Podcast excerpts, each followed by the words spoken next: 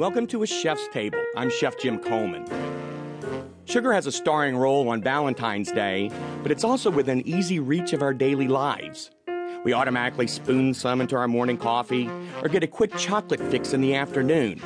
But sugar wasn't always readily available. We'll hear about the history of sugar. Sugar from sugar cane in this earlier period was such a labor intensive thing to grow and to process that uh, it was a rare commodity. Later on, we'll pick great dessert wines and heat things up with the guru of grilling. Unbelievably, he's moved the fire and smoke indoors. The fact is, if you're grilling over wood in a fireplace, you actually have a better taste experience than you would simply over charcoal outdoors. But first, when I was a kid, candy wasn't something I got on Valentine's Day. It was what I bought as soon as I had a few quarters in my pocket. I loved Cracker Jacks because I got a toy too. I enjoyed hot dog bubble gum because it was cinnamon flavored. But if I was going to get gum, I also wanted the Gold Mine Nugget gum, which came in a cool burlap bag.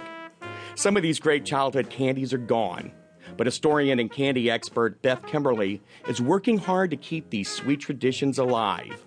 She packages regional retro candies and has written Candy, a Sweet History. Beth, welcome to the show.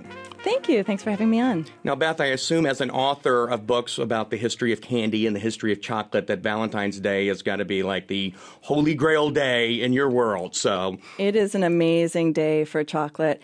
In fact, it is the um, holiday where most men buy candy, um, and it was um, you know, started basically for St. Valentine's Day to honor St. Valentine's.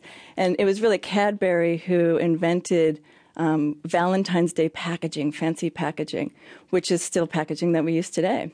Now, was it still, is it a U.S. Uh, or a state's holiday? Do they celebrate St. Uh, Valentine's Day or St. Uh, the St. Valentine anyplace else? I think it's mostly popular, popular in the, in the U.S. and Europe.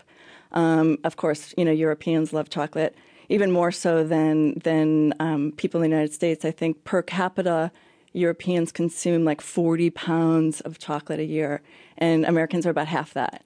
But yeah, Valentine's Day in Europe is hot. So we have some catching up to do then, and as far as eating chocolate goes. Exactly. Well, good chocolate. Good now, chocolate. And being a chef, you know, we have the busy seasons, and you gear up for those busy seasons. I assume in the chocolate candy world, or and candy and chocolate world, that these guys gear up. Do they?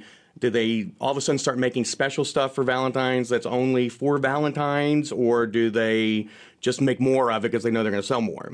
No, I think there's a lot of candy companies out there that are looking to capitalize on the um, you know business of Valentine's Day and make special pieces that are heart shaped and with red foils and red bows. I mean, oftentimes it's reg- their regular candy sort of dressed up for the season, but you know, usually it's like the the red fillings and the red frostings come out, and and of course all the heart shaped molds and I guess the heart shaped boxes as well. I mean, I guess uh, packaging's as crucial as anything else. And packaging's huge, and you know now with all the technology behind packaging um, and the fact that it helps to keep candy fresh. I mean, a lot of companies are using these high tech wrappers and, and foils and you know ribbons so that they can get their candy on the on the shelves in early January and have it stay fresh for February. Now, when I was growing up, I mean, you never saw dark chocolate. I mean, it was milk chocolate, everything. Mm-hmm. Is that when you go and see dark chocolate, is that American companies that are getting into that business, or it's still imported, or you know,